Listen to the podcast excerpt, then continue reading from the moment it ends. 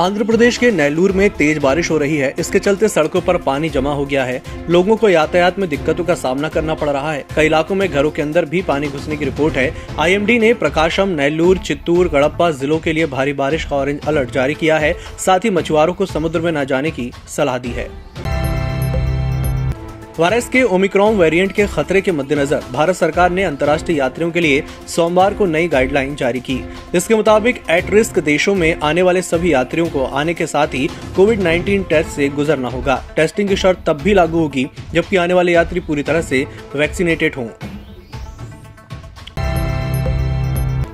संसद के winter session के पहले दिन ही कृषि कानून वापसी बिल दोनों सदनों में पास हो गया है।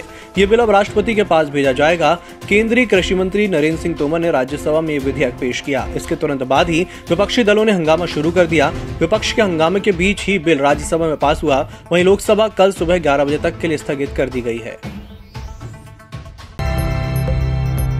भारत के स्टार ऑलराउंडर शार्दुल ठाकुर ने सगाई कर ली है। उन्होंने अपनी गर्लफ्रेंड मिताली पारुलकर से सगाई की है। दोनों की सगाई की फ़ोटो और वीडियो सोशल मीडिया पर वायरल हो रहे हैं। इस दौरान करीबी दोस्त और परिवार के लोग मौजूद थे। ग्राहकों के सामान बनाने वाली हिंदुस्तान यूनिलीवर और आईटीसी लिमिटेड ने अपने चुनिंदा उत्पादों की कीमतें बढ़ा दी हैं। कंपनी ने कहा कि ज़्यादा लागत की वजह से ये फैसला करना पड़ा। इस कारण व्हील के एक किलो पैकेट की कीमत अब साढ़े तीन परसेंट बढ़ गई है। कंपनी ने कहा कि चुनिंदा प्रोडक्ट्स की कीमत आधा किलो और एक किलो के पैक पर पड़ी है। भगोड़े हीरा कारोबारी मेहुल चौकसी ने डर जताया है कि उसे फिर से किडनैप किया जा सकता है। चौकसी का कहना है कि उसका अपहरण करके गोयाना ले जाया जा सकता है, जहाँ उसे गैर कानूनी तरीके से फंसाया जा सकता है। उन्होंने कहा कि मैं फ़िलहाल एंटीगुआ में स्थित अपने घर से ज़्यादा दूर नहीं जाता हूँ, मेरी तबीयत ठीक नहीं है, मैं कहीं और जाने में सक्षम नहीं हूँ। राष्ट्रीय राजधानी दिल्ली में आज से सभी कक्षाओं के स्कूल खुल रहे हैं।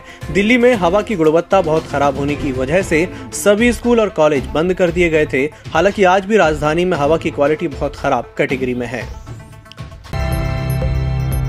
मानसून सत्र में हुए हंगामे का शीतकालीन सत्र में एक्शन हुआ है।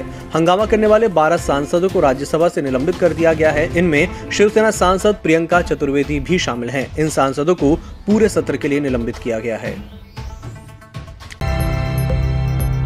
राजधानी दिल्ली में अब डेंगू का कहर रुकने का नाम नहीं ले रहा है। इस साल अब तक डेंगू के 8000 से ज़्यादा मामले राजधानी दिल्ली में रिपोर्ट हो चुके हैं। यहाँ गौर करने वाली बात यह है कि दिल्ली में जो इस साल डेंगू के मामले रिपोर्ट हुए रिपीट में नहीं लेना। शेयर बाज़ार में सुबह भारी गिरावट के बाद दोपहर में जमकर तेज़ी दिखी। अंत में सेंसेक्स एक पॉइंट की तेज़ी के साथ संतावन पर बंद हुआ, जबकि निफ्टी 27 अंकों की तेज़ी के साथ सत्रह पर बंद हुआ।